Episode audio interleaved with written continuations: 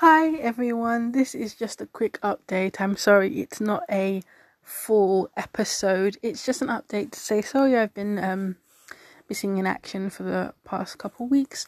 I wasn't well and then the way my work schedule is set up it's just been difficult to record and put out some episodes and it might be a little bit more difficult for the rest of the month. So I am hoping to start back strong in May.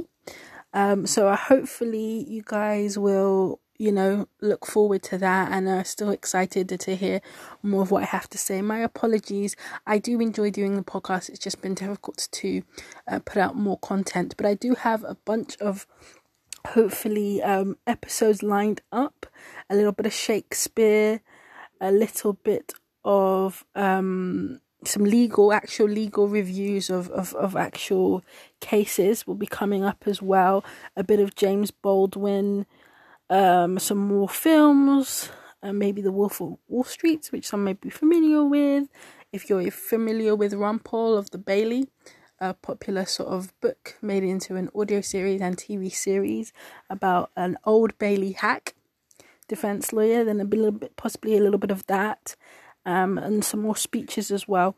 So I am planning on recording more and putting out more content. As I said, it's just um, trying to make sure that I have the time.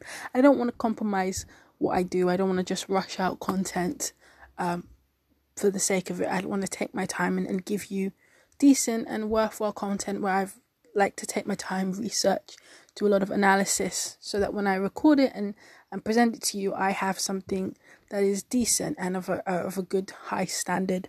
So I just wanted to say that. But I leave you with, I thought, interesting enough, I would leave you with a little bit of one of my um, favorite Shakespeare speeches, which I will be planning to analyze. I'm just going to give you a couple sentences, um, the actor in me, so please do bear with me.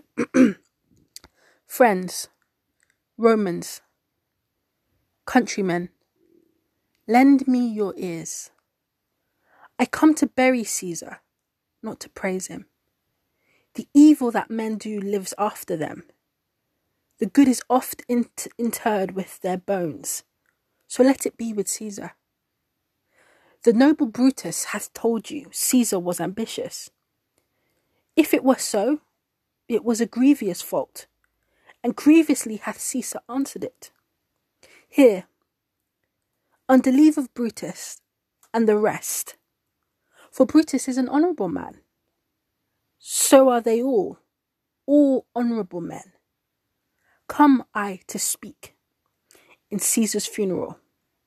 He was my friend, faithful and just to me. And I'm going to end it there. Um, hope you enjoyed that little tidbit of of a of a speech taken from the play Julius Caesar, and the speech is, is said by Mark, Mark Antony. I will be analysing that next, so hopefully that whet your appetite a little bit, and hope to speak to you guys soon. Take care. Bye.